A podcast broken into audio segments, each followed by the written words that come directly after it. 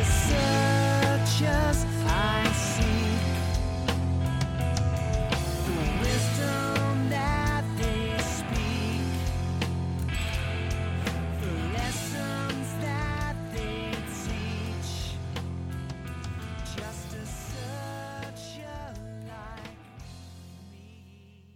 Hello there, once again, fellow peregrinos. Welcome to El Camino de Santiago Pilgrims podcast, where we talk about planning, preparation, and packing for walking the road to Santiago, as well as tips, tricks, and hacks to make your journey along the way a lot more enjoyable and memorable. And we might even throw in a few stories along the way to whet your appetite.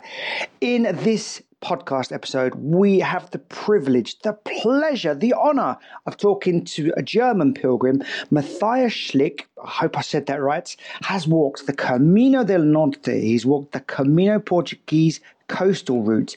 He has walked the Camino Primitivo. He has walked the Camino Frances. We are so lucky to have such an experienced pilgrim with us. So, Mathias, we're going to take you back to that very, very first time you walked the Camino and you trudge into the office in the pilgrim office in Santiago to get your Compostela, which is the certificate of completion that all the pilgrims that have walked at least 100 kilometers get to um, they, they get awarded and they ask you the question what was your motive for walking the camino was it religious was it others what did you say what was the reason you did the epic walk to santiago Yeah. Um, okay. So what I um, the the box that I ticked was the religious one, but to be honest, that was a blatant lie. Um, because it had to be others or like the reason I I did the Camino was just because I wanted to challenge myself. Um, I read about it. Um, in fact, it is uh, a little bit of an awkward story how I get interested in walking the Camino um, in the first place. But the reason I ticked the religious box is that I read in a German guidebook that you could possibly get a different kind of Compostela if you do not tick the religious box. So I tick that one just to make sure I get the yeah the best Compostela, so to speak. the real Compostela. Yeah, the real one. I mean, I to be honest, to this day, I'm not sure if there are two different ver- versions, but uh, I got a little bit scared that I might not get the best one, which obviously uh, it doesn't matter at all. But yeah, so I tick that box. you walk all that way you want the proper one the real one the Yeah, yeah. authentic one Exactly. Okay, the one that's been signed by St. James. No, of course, that's not possible. but okay, so tell us, what was your first uh, your first Camino? So my first Camino was the um, Camino del Norte, which uh, is just a beautiful path, like uh, alongside the uh, coast of northern Spain. Basically the same length as the Camino Frances, roughly uh, 800 kilometers, but just I think 150 to 200 kilometers um, above the Camino Frances. And for you, how does that the Camino del Norte compare to the others that you've walked? Um, but I ask because I think for me, I haven't walked the Camino del, del Norte, and I had to abandon it um, a couple of years ago because I was having some uh, some knee problems, and I thought, right, well, this is full of ups and downs, and uh, it's probably not what my body needs right now. Um, thankfully, I'm over the worst of that now, but. Um, how does it compare for you? And, and was it harder? How is it different? Um, and what would you recommend for someone who's maybe is is it possible for someone who's just started it? I know there's a lot of questions I've asked there, um, just kind of riffing off the top of my head. But yeah, let's go with the first one. I mean, would you recommend it for someone that's beginning compared to the others? I mean, I would say that it might really be the, the toughest one of them all. It, it's not just that there's one day that is tough because the, the Camino del Norte doesn't have a single day that is comparable to like the, uh, the first day on the Camino Frances from Saint-Jean to Roncesvalles, but it's just the average of like the the um, height meters you have to ascend and to descend that's i guess that's the most you can do um, and it's really taxing on your knees if you're not experienced so plenty of people I, I uh, walked with had problems with their knees because of the constant ups and downs. And um, I have to mention that I really prepared for this one. I was a little bit scared and I lost some some weight before I even started because I got a little bit uh, scared from the German guidebook that warned us that you really have to be in shape in order to uh, to do it. And yeah to reach uh, Santiago unharmed so to speak. And um, yeah so basically I'm a walker for my entire life, never had a car, and I usually uh, walk everywhere when I can. And I guess I was really prepared for it, but I met plenty of people who uh, had problems with their knees or their Achilles tendon just because they weren't used um, to walk all day, every day, and that for for weeks.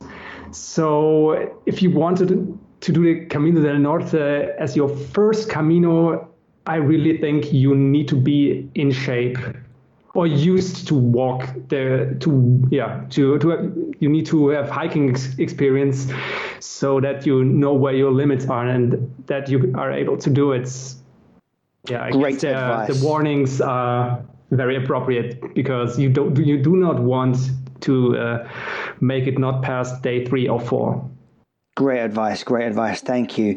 Now let's get to um, let's get to the, the the heart of the matter here. Let's talk about the, the planning, preparation, packing. Now you you're obviously a very experienced pilgrim. You've probably got thousands of of Camino de Santiago miles, kilometers under your belt by the looks of it, and I'm going to challenge you here to tell me if you had to go back tomorrow to the Camino yeah what if you could take only one other thing as well as your clothes, backpack, shoes, and phone? Only one other thing, and of course, change of clothing. What would it be? Okay, that's very easy for me to answer because I had to learn this the hard way on my very first day. And the answer has to be earplugs. it has, for me, it has to be. Um, because the background is that uh, on my first night in Irun, in the municipal albergue, there was this very big room, um, like a, a room of maybe 20 to 25 people. And uh, I guess you can imagine the sound at night.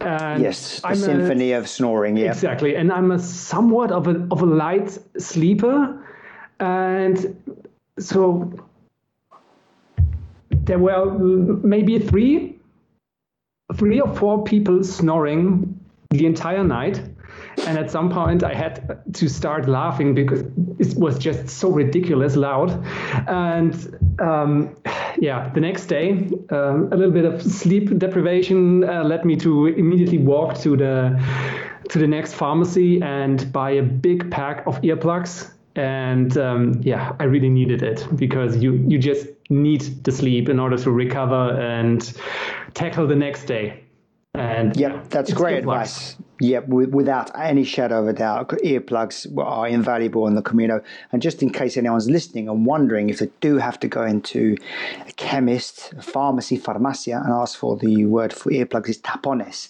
Tapones. Tienes tapones? Tienes tapones? Do you have earphones? Earplugs, not earphones. Um, yeah, and they well may well be the difference between a good night's sleep and a bad night's sleep and a good Camino or a bad Camino if you are planning to stay in the albergue. So excellent advice there. And yes, I think that that could definitely be in contention for the one other thing I would take.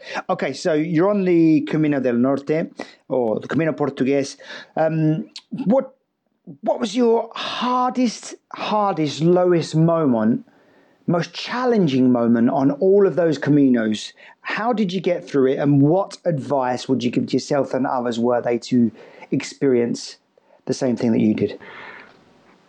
I guess that the um, most, the hardest day physically was around day two or three on the Camino del Norte because I just, uh, um, I fell one day um, and I somewhat bent, uh, bent my, uh, my ankle and almost tw- twisted it. I was in a, a big boot, but um, it still hurt very bad, and it I really struggled to walk uh, that day. And, and, I also had uh, two very big blisters, which I uh, took care of immediately. But uh, that was physically really hard.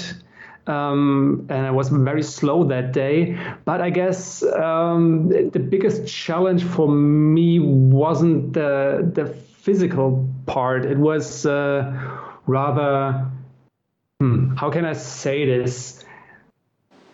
So at some point, I, I met a few people, which, uh, yeah, we we became very good friends in a matter of one or two days. And at some point, I had to realize um, that they will leave because they had uh, some time constraints or uh, another time um, they just I was just way too fast for them and it started uh, to somewhat annoy me that they are um, basically they're holding me back mm. it was just not that it I, I, wanted to spend time with them but I noticed that it is uh, really getting somewhat of some somewhat annoying for me and even though I really wanted to spend time with them I noticed that I can't do it anymore. And the, yeah, how can I express this? It was, I would have liked to spend more time with them, but I noticed that our time has to end right now. And the moment I realized this, that was really, that was a very sad moment. Just because I noticed that it, it was a beautiful time. Was great walking with them, sharing experiences and stories, but uh, it has had to come to an end because uh, it's just you have to follow your own speed, and if there's some someone who's who can poss- who can't possibly do more than 20 kilometers a day and you're a person who likes to go for 30 35 maybe even more you you cannot work with someone like that. It's just uh, too much uh, of a hassle for you in the long run, and that was yeah that was not a very nice moment when I realized that I need to uh, go on my own again. So it was dealing with the emotional yeah yeah dilemma that you had of actually I, I feel like I can do more but I don't want to break up this friendship that I've had along the way. Yeah, exactly. So let's put put yourself in the shoes of a first time pilgrim and you know they're in the same situation. What would you say to them what, to kind of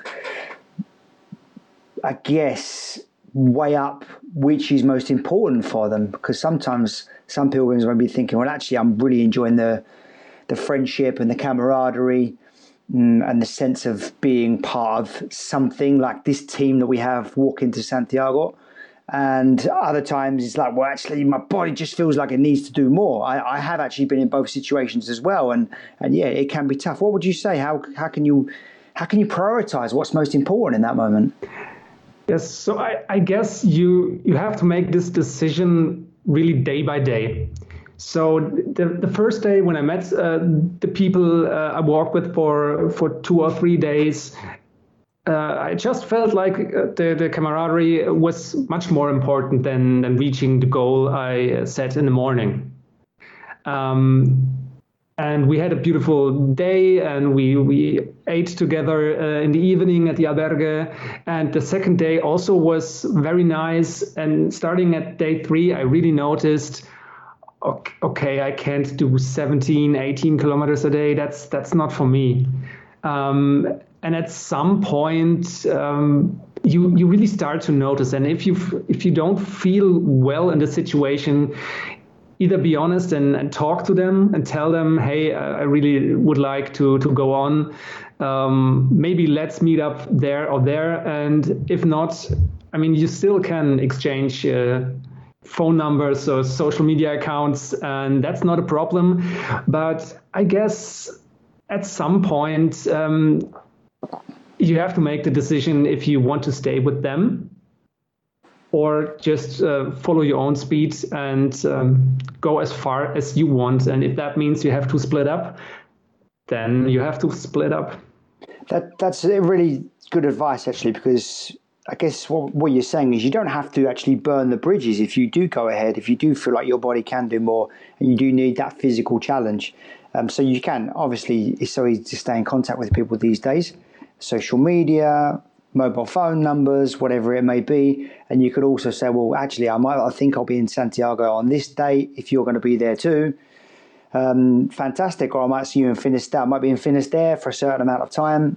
I just wonder though, looking in retrospect, in retrospect, looking back, Mathias, would you have done anything differently? Do you think it was that important now to to have gone on and got that physical yeah, the physical hit, the physical fix, the the physical satisfaction, or do you think um, would you do the same in the future? I guess I would do I would do the the same thing again, exactly like I did it, um, just because I guess there was a reason I felt like it, and I really needed to to go my own speed. And uh, unfortunately, I never uh, saw this group of people again, just because they also took a day off. I think one or two days after we split up, and I didn't, and there was no chance I would ever see them again. Um, but other people uh, I got to know on the Camino, I met them again, like once every single week. They were just somewhat uh, in front of me or just had a little lunch break somewhere in a cafe or just was sitting on a uh, yeah, on a, next to a tree, and sometimes you, you see people again, and some of them even like became my, my, sort of a shadow. I met them over and over again, and we we never talked about meeting up again. But some people you really meet over and over again, and others, um, yeah, you don't. But that's just uh, how the Camino is, I guess. Mm, and, and it's very similar to life. I mean, if you look at it from a kind of um, esoterical perspective, I guess, you know, it's like, well, they, you know, they say you meet everybody for a reason. So maybe there's a reason you were crossing with these people continuously, and maybe there's a reason that the other guys didn't. You didn't see them again. Um, yeah. And just like life, we have people come into our life at certain points, and they may come and go um, and you might meet them for a reason, whether it be professional or friendship or whatever that may be. And that's why the Camino is such a, a microcosm of, of life, exactly. a whole life in, in one month, you know, and that's why it, it is so special. Let's move on to you did mention that you had some blisters as well. I want you to give one piece of advice for caring for your feet, one piece of advice. That one piece of advice would be um, take care of it immediately if you feel something rubbing on your on your foot on your on your feet immediately take care of it because if you start to take care of it when it really hurts it's too late. Because then you already have the blister filled with water and have some pressure on it or maybe even uh, maybe even just uh, opened it up and it, it is infected. So if you feel something uh, rubbing take a break uh, take care of your feet change socks um, use a blister patch immediately and yeah just act immediately is the, the best sort of advice I can give because you really don't want to have a, pressure blister filled with water. Um, and yeah, take care of it immediately and take care that it doesn't get infected so that you can okay. keep walking. So let's look at you, you, I know you've returned recently to the Camino, um, the Camino Frances as well. And let's imagine you're about to go back again, as we have done already in this interview. And is there something you'd do differently, or you, yeah, on your next Camino, something you think I'm going to do different this time? Especially comparing to my first Camino and with the knowledge I have now, I guess I would somewhat ignore the advice of people that I'm not that comparable to. I hope you understand what I mean. Just because so many people warn you that that's too much, don't do that. Um, because just everyone is different. And um, the best example is my guidebook. One of the big German guidebooks uh, warns you that uh, some path shouldn't be uh, be hiked at all because it's uh, just too much for most people. And that might be true for especially for, for older people, but um, that isn't necessarily um, a thing that you need to take care of. So I'm quite a fit guy, quite a strong guy. So these limitations might uh, yeah, they might come in. This, this sort of advice might come in handy for some people, but maybe not for you. So now I know what I'm capable of. And if someone tells me, no, don't do that route, that is very taxing on your body, I guess I would ignore it and just uh, challenge myself. We had um, a, a really nice New Yorker I hope I'm saying her name correctly because um, it's been nearly 40 episodes since that. But Zahra Rizvi, she said, You do you. And I really yeah, like exactly. That. You do you. So you do the podcast. You sorry, you do the podcast. You do the Camino, not the podcast. You do your, the Camino your own way. So while it's great to get all this advice, um, it's so important that you, you do it in your own way as well and the way that you feel is best. And I think you've alluded to that already, but that you need that physical challenge. I, I wonder as well, I mean, there, there are so many physical challenges around the world in terms of hiking trails. Why, why have you why have you kept coming back to the Camino? What what's bringing you back to the Camino every time when you could be I don't know doing the Appalachian Trail in America, or you could be doing the Pacific Northwest um, Trail, um, some something like that. Why the Camino? I mean, I guess I have to go back right to the to the end of 2018. Um, that was the point where I got interested in walking the Camino. Um, so I stumbled across a social media profile of the, the, cousin of a good friend of mine, and I remembered that she walked the Camino Portugues um, a few years back at that time, and then I I was a little bit bored and, and Googled uh, Camino de Santiago and saw that there are, there are different routes. And then I saw pictures of the Camino del Norte and it just looked beautiful.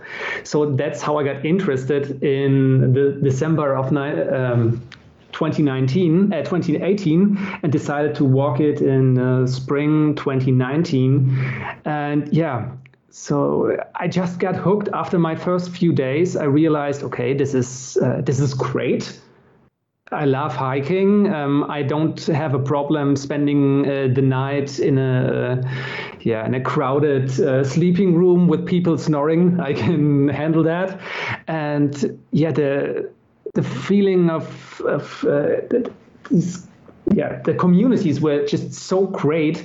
I just love the fact that you talk to different people every day, or you can. You don't need to, but you can.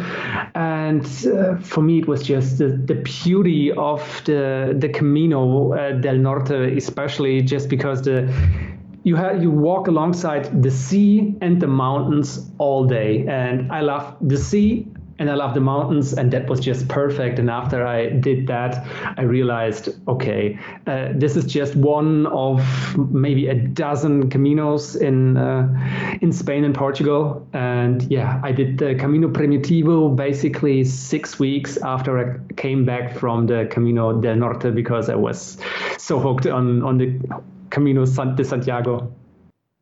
I think one word I, I took from from what you said there was was community and I say that because over Christmas this year, just gone, my wife and I walked a trail in England, and um, we chose this trail mainly because we were anticipating new lockdown restrictions coming in in England and Spain. So we thought, mm-hmm. you know, let's just stay on home turf. Let's do something we've always had an eye on, which is uh, it's called the Leeds to Liverpool Canal. Um, beautiful, beautiful scenery a beautiful walk for any English pilgrims that want to do some training. Uh, any pilgrims anywhere around the world that want to do some training, actually, that come to England do this. It's flat. It's so easy. It's a good way to to get get your your miles in. But the, it was missing that community that you're talking about. The oh yeah, the, the, the seeing fellow fellow hikers, pilgrims, walkers that are on the same adventure as you. And because my wife and I were literally the only people doing this whole canal walk, the locals look at you strangely and suspiciously rather than knowing that knowing what you're doing. You know, they, they don't understand what you're doing, and I think that makes you can make you feel a bit uneasy. Whereas on the Camino, the locals all know what you're doing, and they'll come to you. Sometimes they'll offer you some free water or free fruit, or I even had some lady one come up to me once and offer me some some homeopathic pills for my uh, for my blisters because she, she could see I was walking. So it's that community I think is one of the big reasons that people keep coming back. So I really identify with that. And also, you talk about the natural beauty of the Camino del Norte, which is something that definitely drew me to it.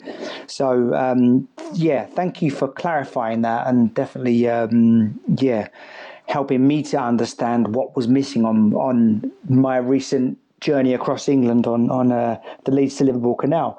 Um, so let's we'll talk about your hardest moment. Let's talk about your highest moment.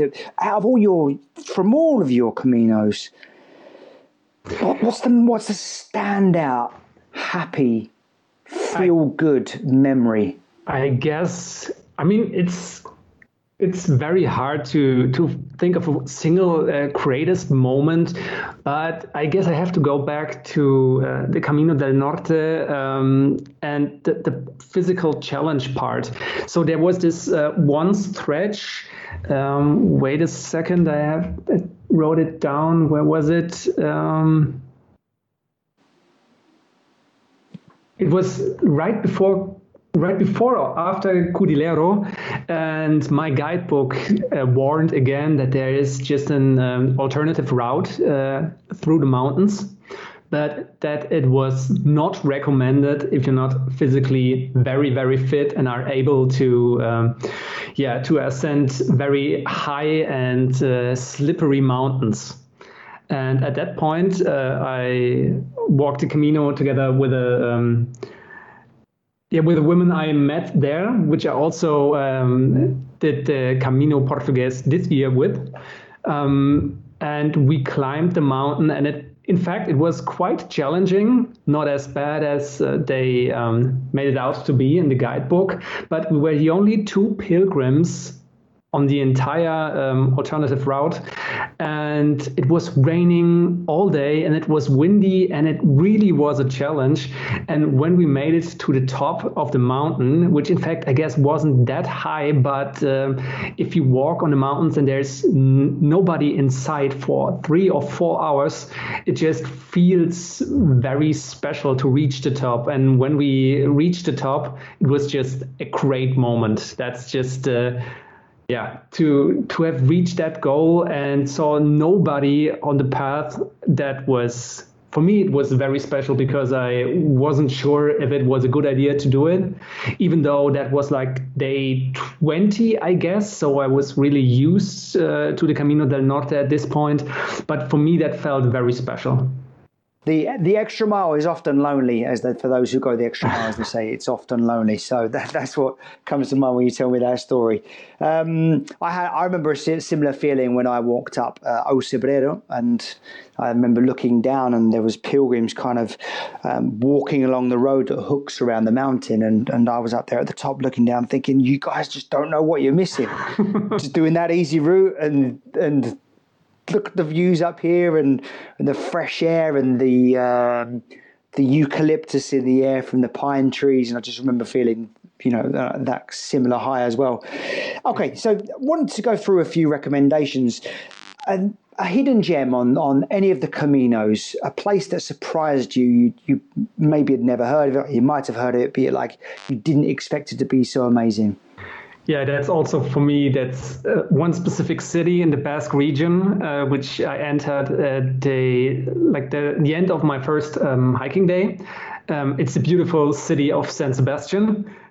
San Sebastian, it's just for me, it was just perfect. Just because I, I also arrived uh, in San Sebastian. I when I flew from Germany, I flew from Frankfurt International Airport to Madrid, and from Madrid uh, to San Sebastian Airport, and uh, it was just I, I loved it when we um, landed there. It was just you you come from. Um, from the mountain, mountains and fly directly towards the sea. And uh, that was just beautiful. And once I arrived and from uh, when I hiked down the mountain, um, I really enjoyed the city. It's just the Basque region overall is very beautiful, and I think everyone should really go, um, really needs to see San Sebastian. I mean, it's a beautiful city, great food, nice people. Um, the coast is just also very nice. You need to see San Sebastian. What about an albergue that stands out for you from all of the nights you've stayed on the Camino and all of the thousands of kilometers you've traveled? You've got to recommend one albergue right now. Which one are you going to recommend? Um, I have to go with the one that was the, the, weirdest to me. It is a beautiful one, but the um, the experience there was quite weird. So I have to go with that one. Um, and it's a, a smaller one in a city or village called, I guess it's Cuerres. It's right before uh, Ribadesella. And it's called Reposo del Adayon. Okay. It's run by um, a very nice um, uh, woman coming from also coming from Spain, and she runs a hotel and also the albergue and they are basically next to each other. And she, um, yeah, we, you have this big communal dinner, and she gets the, all the, the vegetables from the garden. It's all homegrown. And um, yeah, that was a very nice experience. Beside the fact that when we arrived, uh, we all had to um, give her our clothes we wore that day um, just because we had to wear her clothes, so specific um, clothes from Decathlon, like Decathlon shirts and shorts and all that, because she had problems before with um, bed bugs. So pilgrims came from other cities and brought bed bugs, and it's very expensive to uh, to clean all the beds and the sheets from the bed bugs. So she forced us to wear to wear her clothes, and that was really somewhat off-putting for some of us.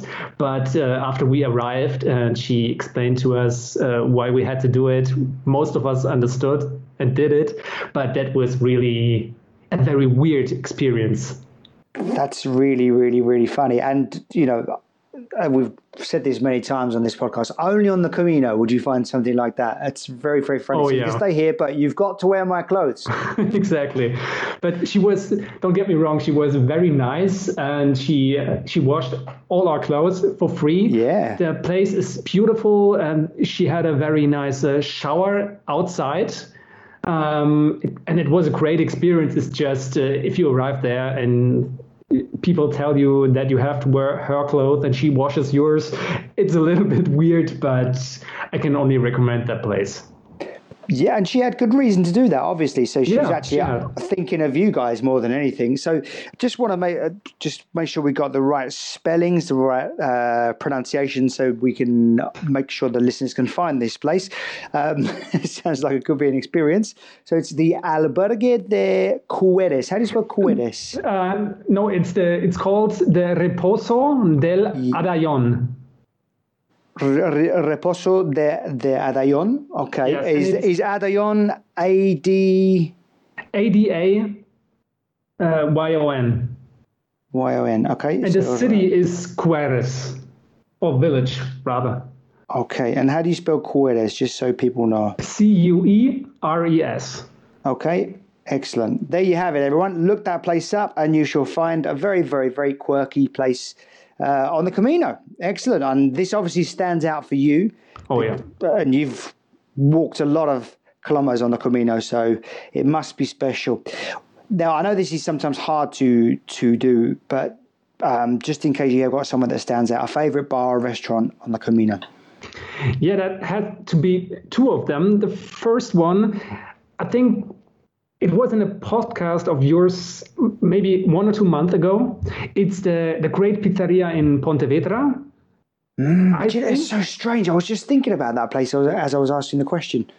I think it, I just looked it up a few minutes ago, and I guess it's the pizzeria La Bella Napoli, but I'm not 100% sure. It's just they have great pasta and pizza and um, a very yeah, very welcome, welcoming and nice chef, and you get free limoncello in the end.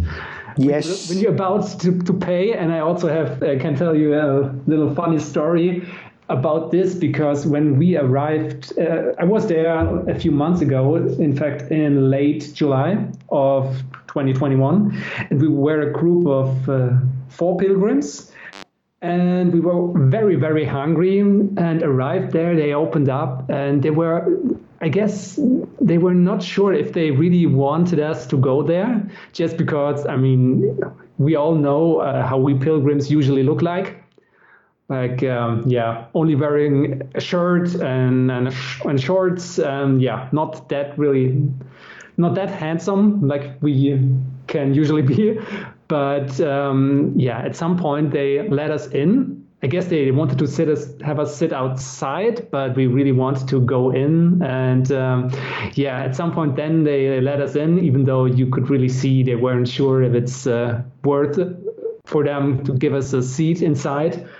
But um, yeah, the food was delicious. And after they noticed that we're not just there to have a uh, glass of water and then leave again, um, yeah, they treated us really, really nice, and the, the pizza and pasta was just perfect. And the chef had a little uh, talk with us, and it was just a very great experience. Everyone who walks the Camino Portugues and passes Pontevedra, you should really go there. It's delicious and really nice people. Okay, so now we're going to go into the lap of order round. So for those that don't know, when you get to Santiago, you can do a lap of honor to the Atlantic coast, to Finisterre, which was once known as the end of the world before the Americas were discovered.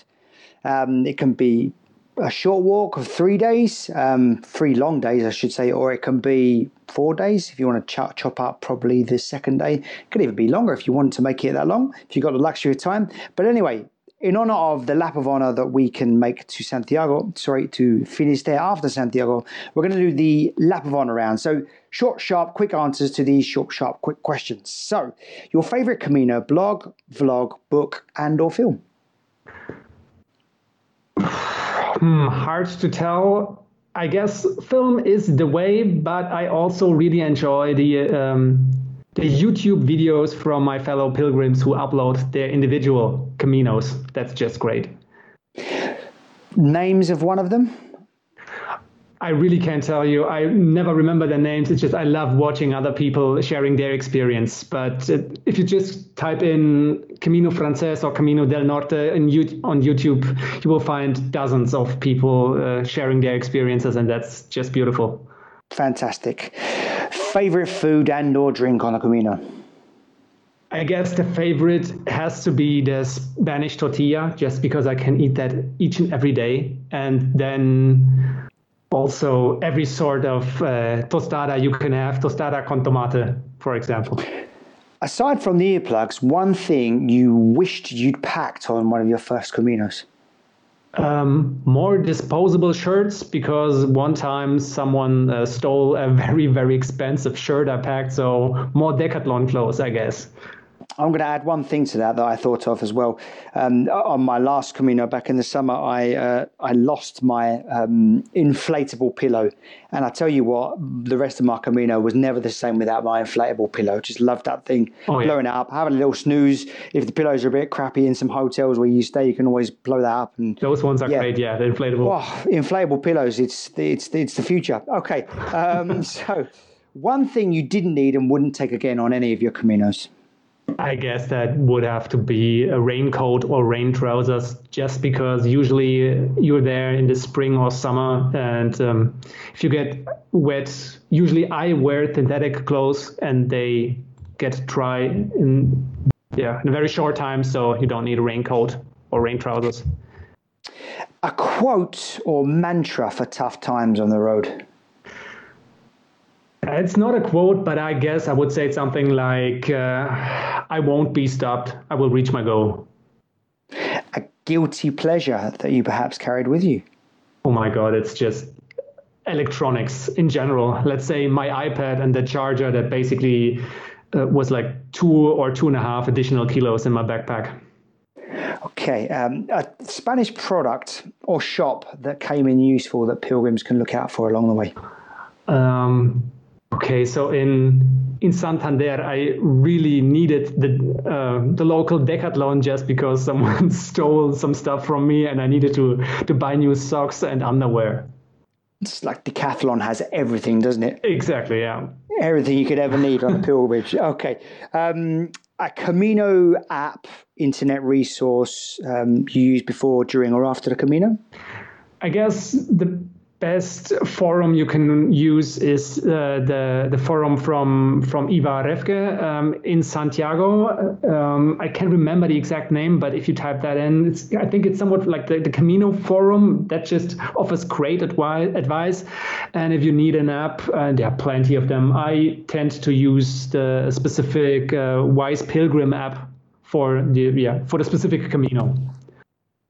Great stuff. Okay, now just before we finish, um, the Camino obviously has just such a special meaning for so many people, and there's so many, I guess, ideas that we talk about around the Camino that the Camino provides. That the Camino has this very special spirit and, and a magic magic energy we won't find anywhere else on the planet. I certainly haven't found it. Bob Bob Scheitz, um, who's an amazing pilgrim that I interviewed about forty episodes ago, he he says. Um, the Camino, the Camino's got something. The Camino's got something. Do you have any stories to show that little something, something that the Camino has that may sway someone who's thinking, you know what, I don't think this Camino thing's for me, or maybe next year maybe maybe tomorrow, but tomorrow never comes. One story that shows that that magic is still alive and could push someone onto the Camino. Yeah, sure. I mean, tentative. I guess it's nothing that big or special, but for me, it really meant much because you. In, in Germany and I guess in most other countries that that stuff wouldn't have happened. So um, so I guess on, on a few bigger hikes, there are those uh, so-called, um, yeah, the the trail angels. You I think you call it in the U.S. And on the Camino del Norte and also on the Camino Frances, right after Leon this year, sometimes you find little uh, little stands where like people prepared a little food and carried some water there, or maybe even have a, a, toilet that you can use. And it's basically in the middle of nowhere. And they just provide for you so you can have free water, a few snacks, a banana, take an orange, an apple, and they just take care. And it's and they also do not want money for that. They obviously uh, take small donations, so just that they can buy some some more fruit and some more water. But noticing that there's something there's someone there that will take care of pilgrims if they need help that's just that feeling was just great every time i see something where you can just grab something if you need it or can uh, leave something behind for other people for me, that always was a very special feeling that you uh, basically can only get on the Camino. Mm, and, and often you find those places that are this kind of thing in those places where maybe there there's no bars or cafes for long, long stretches. Yeah, exactly. And they know strategically to stand in that point where it's where you're probably feeling tired, maybe lonely, and need the company, and and just their their mere presence just lifts you up, doesn't it? Yeah, having uh, also have just having a small talk to someone. It's it's just great if you if they see you're you're suffering, you're tired, and they come towards you, give you a bottle of water, or some nectarines, a banana. It's just it's some for me that sometimes was really overwhelming and just a great feeling. That there are people there that do that and it's so rare uh, nowadays i guess. And yeah it, just feels great. Everyone who experienced that and i i talked to every one of them really loved it.